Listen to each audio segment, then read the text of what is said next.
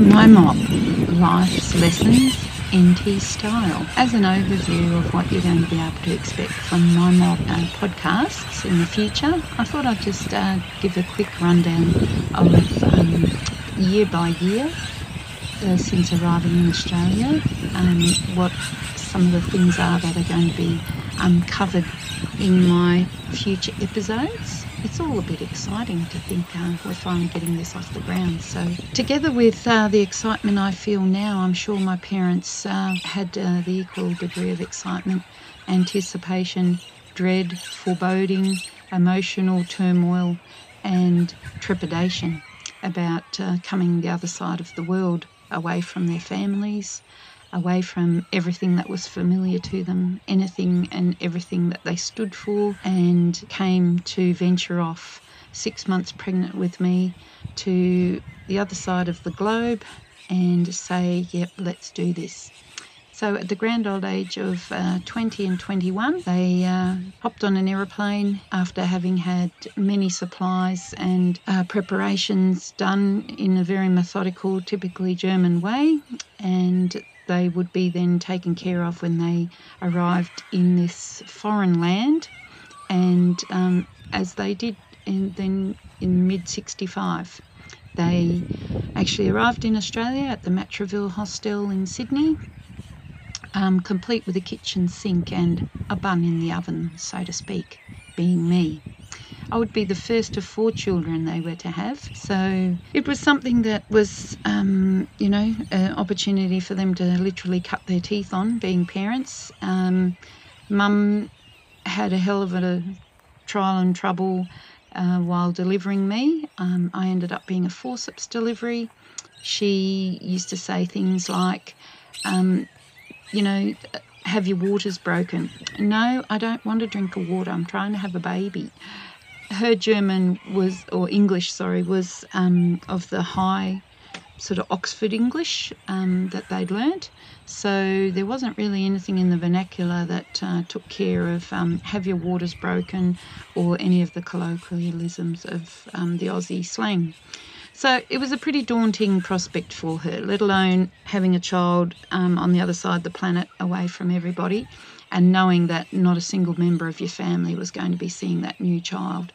I can't even begin to imagine how absolutely soul-crushing that must have been for them.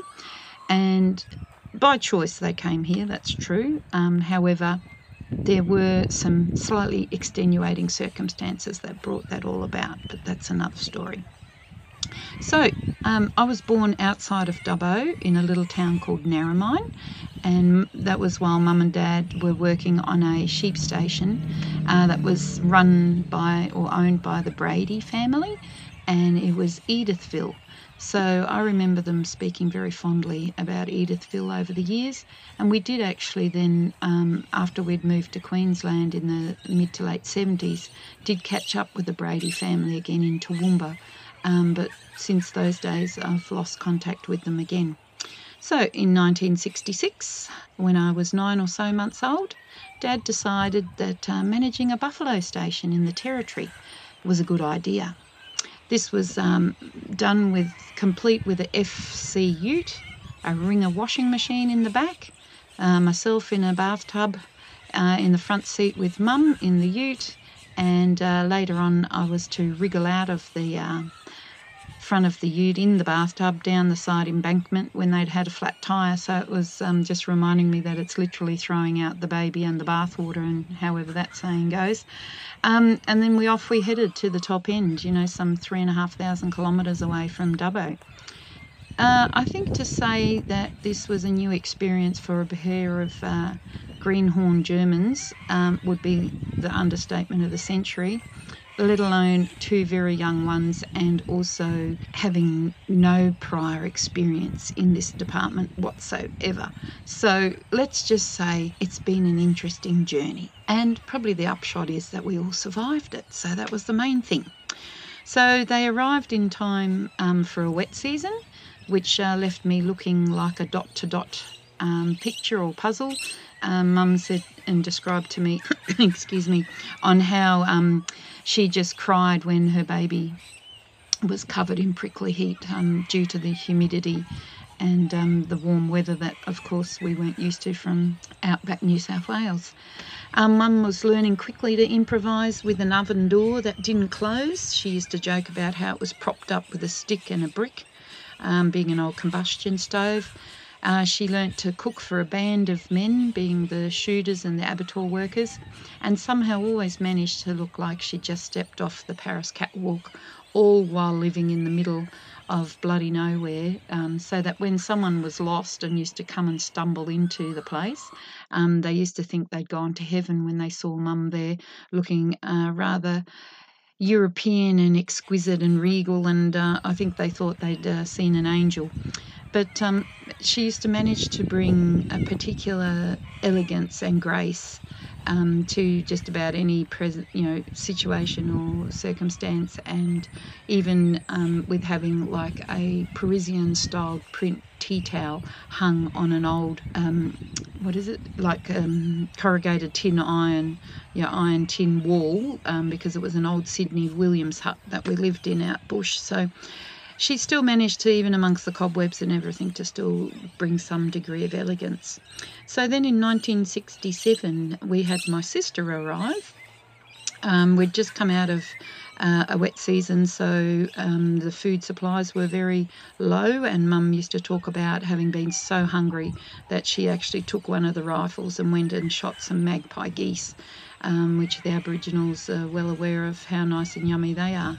So this baby then was born very underweight and was in need of special care. And that all happened, my sister was born end of August, so for those of you who are familiar with a wet season in the southern hemisphere, you'll know that come September, October, it starts to get very steamy and there's already early showers, and then by November, December, in those days especially, you could get cut off and not be able to traverse the country at all. So with that, they brought out my sister, and we were out bush with no emergency avenues whatsoever should anything go wrong. And you'd have to ask yourself what could go wrong. We were 120 miles east of Darwin, roads cut off for bad weather and flooded rivers, and once a week a water resources helicopter or aeroplane used to fly over, or you used to have a radio call with the opportunity once a week to sort of answer your call. And I don't know what really happened if you didn't get to the radio in time to answer and say, yeah, Roger, we're here. So it was a fairly precarious place for a new mum without any support crew to rear two young children. To say that Dad was a pretty tough taskmaster as a boss would be an understatement. His reputation still is well known around the top end, and not for all the good reasons. However, he did get the job done, so full credit to him for where credit's due. And given his age and also his lack of English when he arrived, it was a tough ask of anybody, and I'm sure there must have been some who would have sat back and said, oh, let's see how these guys go. So yeah, that was 1967, and then Mum did actually have another pregnancy after that, and then again probably due to the fairly harrowing circumstances under which we were living, she actually lost that baby, which was supposed to have been a little boy, she said. And I've never forgotten her saying, that he passed and she was bleeding so heavily. And obviously he went down into the septic tank, which, is just sort of pretty horrifying these days. And, she was bleeding profusely, and, you're there with a whole group of men, all fairly chauvinistic, probably, to put it politely, and her having to deal with all of that on her own, plus still be well and truly one of the workers and keep everyone fed. So I think we've probably got a lot to be thankful for in the modern age. 1968, there was the dry season for the buffalo hunting kicked in again. The dry season is only a window of time that you have to earn the money and process the meat to bring in the dollars in that window. Otherwise, once the wet season rains come, there's no way that you get out onto the black soil plains and get those animals. So the dry season was times when I remember stories of Dad being terribly sleep deprived, and as a mechanic he was also the one who then serviced vehicles, was welding at night, doing repairs on trailers and bull catchers, etc. There was a story at one stage where he did, he sort of worked 2 or 3 days straight in the days long before, speed and all that sort of stuff was around. And he's supposed to have then just conked out and slept. And he woke up whatever period later and, was sort of frantic, like, come on, we've got to go. And everyone had said, oh, no, you've been asleep for a day or two already. It's all been okay. We've coped without you. So that, I guess, is one of those reminders that your body will take over and shut down for you if you work it too hard. So that's something I do remember from those days. The wet season meant that we were cut off for 4 to 6 months of the year, and again, because it was only the manager living there with his 2 little girls and maybe a handful of other Aboriginal staff or whatever back in those days, that wasn't warranted to then run the generator. And the generator was a big bugger of a thing, I can remember, and terribly noisy as a kid going up to this generator because it was only a priority for the abattoirs and the meatworks. So of course the sound of the kerosene lanterns hissing at night was something that I was very familiar with in the end. And we definitely didn't have the privilege of having the generator going in the wet season, which was the hot, sticky time of year. So you didn't even have a fan, bringing you any breeze or anything else to be cool. So 1969, Mum and Dad went back to Germany, and that was mostly in pursuit of trying to find a meat export market. So Dad did end up succeeding in that and had the first export license for buffalo in Australia. So full kudos to him for having made that happen. And also it helped to have, the connections, I suppose, and that cultural connection to be able to fall back on to make, open and expand the different markets. Yeah, in 1970, more heat and more adaptations of the meatworks, bringing it up to scratch for the export license to be granted. And then Dad used to have a favourite peeve, and that was having 4-wheel drive club members coming out, generally in their Land Rovers. And I can remember with boring regularity, they would put strands of toilet paper along the trees along the road, and we're talking a sandy dirt old track, not a road, and he would go along and he'd pull that off at times. Or if they were bogged and it was a long stretch of a muddy sort of bog, we would just hoot on through there and he would just spray him with water and sort of be like, well, you shouldn't even be out here. Now, he did have a valid point in that he used to be concerned that if for some obscure reason there were some of his buffalo shooters around, at that point it could have been that someone would have been accidentally shot, in which case I'm sure he would have had to do a fair bit of explaining as to how that may have come. So for him it was a logical thing that the less people we had out there the better it was, and certainly not some tourists who were just out sightseeing and thinking they were having a wonderful time in their 4-wheel drives. So that definitely has been burned in my brain as a child, of probably how you shouldn't deal with people. But Dad was fairly renowned for not exactly being the most considerate of people when it came to that sort of thing. However, I can understand that his priority was the safety issue, and I know that he certainly would have been gutted should have anyone ever ended up injured. Then come 1971, he was becoming involved in Baggett Park Speedway in Darwin with the super modifieds, for those who are familiar with Speedway.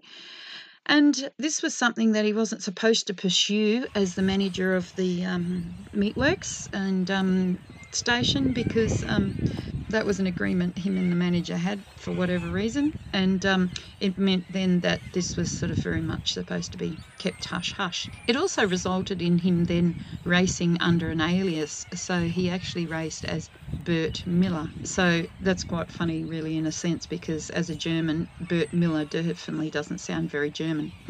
So it also meant that 1971 we saw a visit by the only members of the family that ever did come to Australia in the whole 50 years, and that was Dad's older brother married Mum's older sister. So they came out in 71, and they did do then another couple of trips over the years, but they were the only ones who ever did come and venture on out. In 1972 we had Dad and Mum drive down to Warrnambool in Victoria from Darwin, with a very loaded trailer and an old ute for the Australian titles for Dad to represent the Northern Territory in the Super Modifieds. My sister and I, we were babysat, cared for, left with, whatever. A family, the Petersons, out at Howard Springs, and I have some interesting memories of that. That was when I first got to see and use an outdoor dunny and watch with great interest at this big corrugated steel funnel being placed in the top of the toilet, and then something being poured down there, some sort of flammable liquid, and it being ignited to then help, deal with the decomposing and whatever else. So that was fascinating as a child.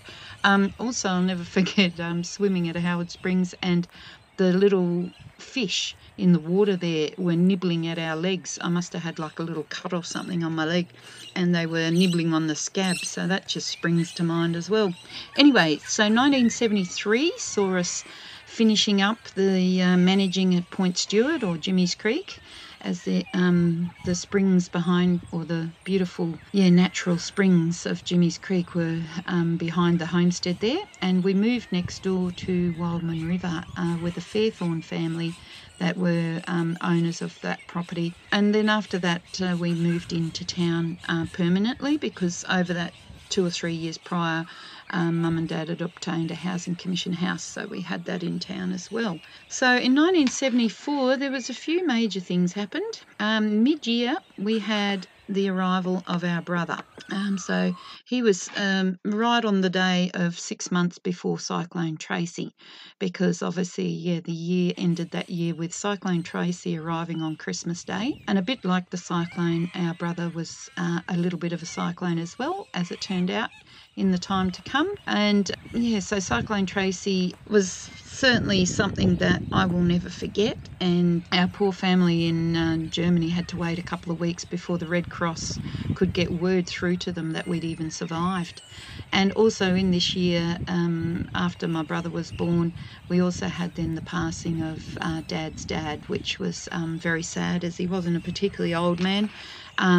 But again, because we'd not seen them all that much, I only had the one visit prior to be able to remember my Grosspapa, but he was definitely someone I thought of fondly, and used to give me a warm feeling inside of the love that he used to have for us all. And must have been hard for all of them to have us over here and then them in, a whole different type of society and culture and expectation. And bear in mind, back in these days, there were only photos, slides, telegrams, or, the old snail mail to communicate.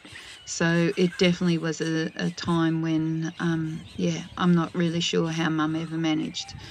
But like a lot of people in adverse situations, you continue on, and it's surprising on what we do survive. So, Cyclone Tracy was definitely probably the main thing that's been probably my greatest feat to have to have gotten through, and it's needless to say left its own scars, but there were other people that had gone through it too, and we were forever ever grateful that we made it through that night. It was hell on earth is a fair saying for that one. So 1975 saw us by the middle of the year do a trip to Germany. Because we didn't have any family in Australia, it meant that the evacuation airfares, they were insisting everyone take, and our brother only being 6 months old, they're like, you're crazy, you need to get out of here. And we all said, well, where do we go? Where are we going to go and sit for a few months with family or whatever and wait for Darwin to rebuild? So we actually stayed, and those airfares then were the ones that we used to then go to Germany and catch up with the family and reassure them that we were definitely still in one piece. And later that year, it saw us relocate into Brisbane. And this was with a newly developed engine that Dad had brought back from Germany as well for his midget now. He'd downsized in the vehicles he was racing for Speedway. So, you know, it was exciting times for him. He was looking forward to this new prototype engine that he'd brought out. And by this time, in 73, 74, he'd become friends with some new guys, one who was the Speedway grounds manager, Dave Evans, and he became a good close friend of the family. Brian Dillon and Gary Gardner, they'd both come up from Brisbane and were racing their cars in Darwin at Baggett Park, and they all offered for Dad to have work in Brisbane. So guess what? Off to Brizzy we went. I'll never forget, we'd loaded up a old Bedford truck, and it ended up so loaded that it ended up on a truck, and we just drove down to Brisbane in an old blue Cortina station wagon. Now, when you're travelling with three children and one is quite young, you know, just a toddler, well, he would have been 12, 14 months old, and us two girls, the sleeping arrangements were interesting. Mum and Dad were in the station wagon. Mark's wooden cot had been folded out and the station wagon door lifted, and the cots hopped in under there with a mozzie net over it. And then my sister and I, we were very gracefully placed on the roof rack on mattresses, and then just as a safety feature in case we might fall off, Dad decided he'd octopus strap us to the roof rack. Now, I don't know, in other places you will call an octopus strap something else, I know, but it's basically the stretchy rubber with the hook on each end that can just about latch around anything, and you always hope to God that they never come undone, because you'd lose an eye if those hooks ever came through. So we had wonderful nights sleeping under the stars, literally. I used to think now, I wondered what happened if a snake had have got into the cot of my brother, but you know what, we made it, so that was the main thing. So of course when we got to Brisbane, we had a house in Wellers Hill, and went off to the local school there. We got to know a young neighbour behind us, Elizabeth, and there was a beautiful old lady next door called Mrs. Catanac, who had this massive fig tree in her backyard. We loved that tree and we played in it for hours. And those ocky straps I was talking about, they came in handy too, because we would attach them in a triangle around three branches, if you can picture that. And we would have like a series of them, you know, maybe three or four in a row, and that would become our bed. And my sister and I and Elizabeth, we would lay on those structures up high in the branches, and you know, absolutely no fear and no, you know, worry about the risks we were taking. So yeah, when I think about it now, I think, blimey, you know, we were definitely well and truly up for a challenge.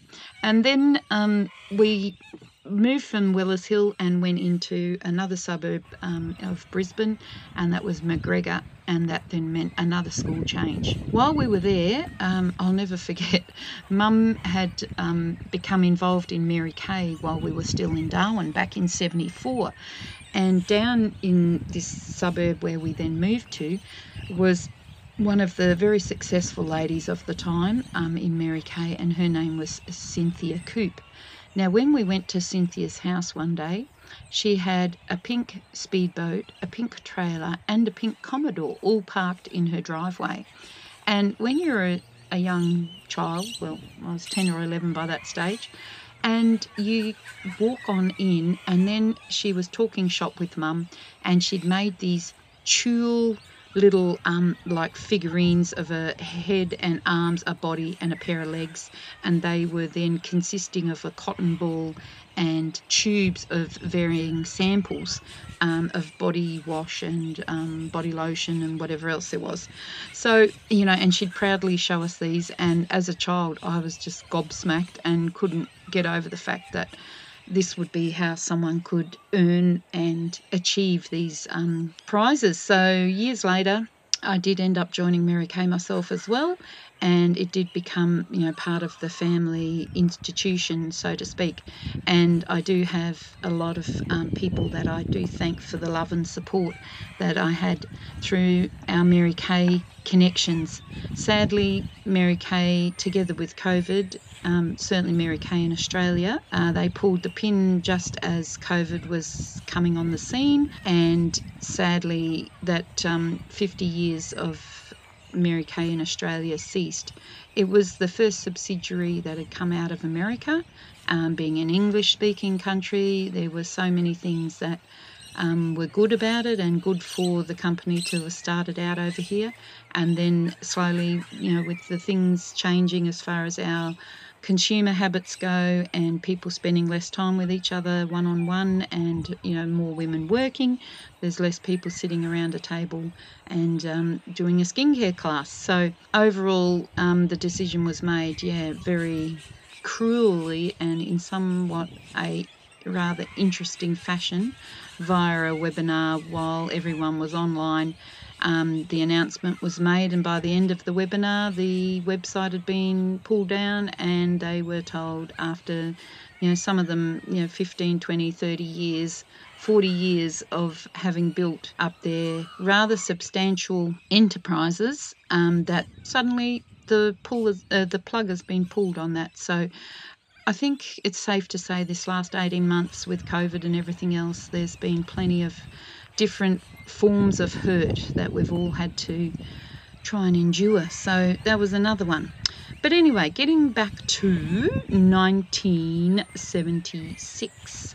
So, yeah, we were still in Brisbane, but by this time we'd gotten to know another family from Brian Dillon's workshop, and that was the Lewis family. Now they had older, like the second generation family that lived around Kingaroy and Nanango and Maidenwell, and so we got to know these people, and we then used to go up and visit, like they did the real proper 2 and 3 generation family out the front playing cricket and Christmas dinners and all that sort of stuff. So that was on those trips up there from Brisbane, that was when we got introduced to Kingaroy. Now Kingaroy is Jobielke country, so, and it's famous for its peanuts. So if you've ever heard of Kingaroy, it'll be probably in relation to either of those two things or its rich red volcanic soils.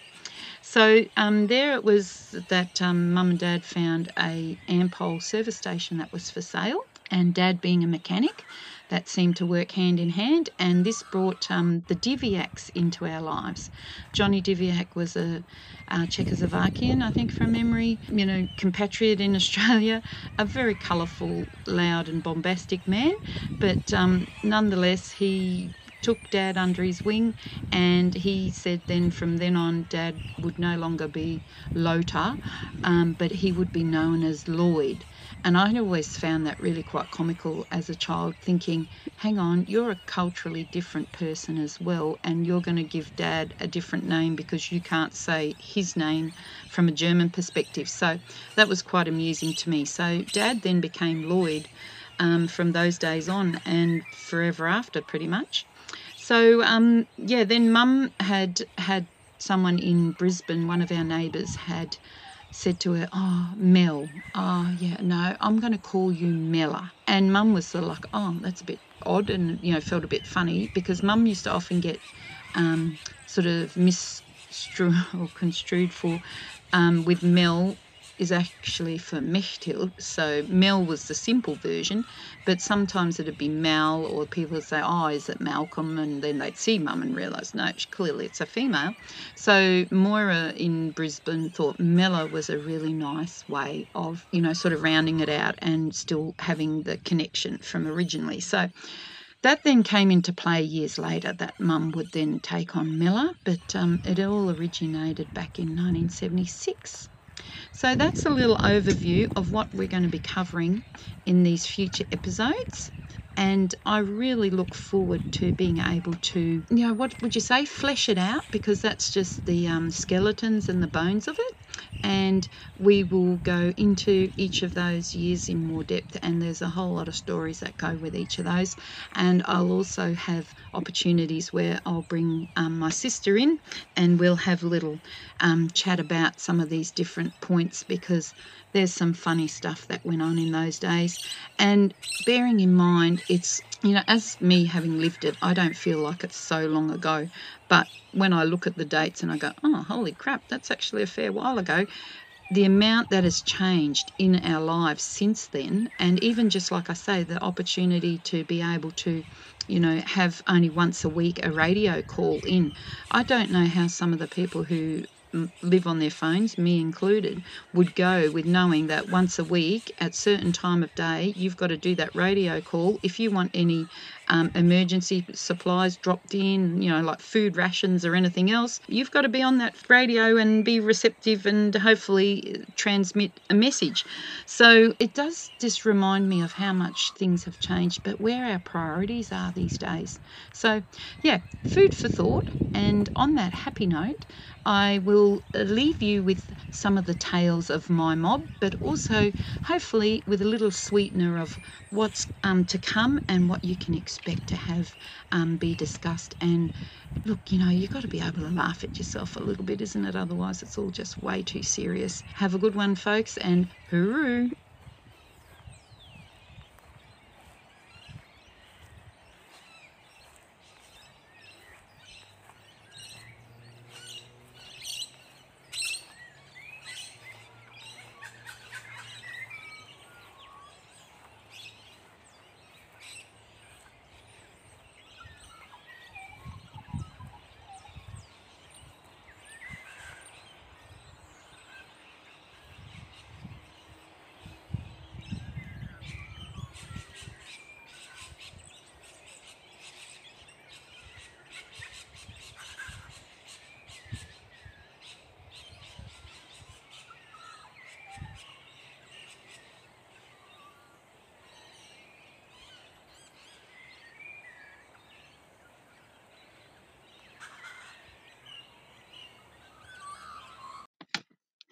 Thank you so much for listening, and hooroo from Alice.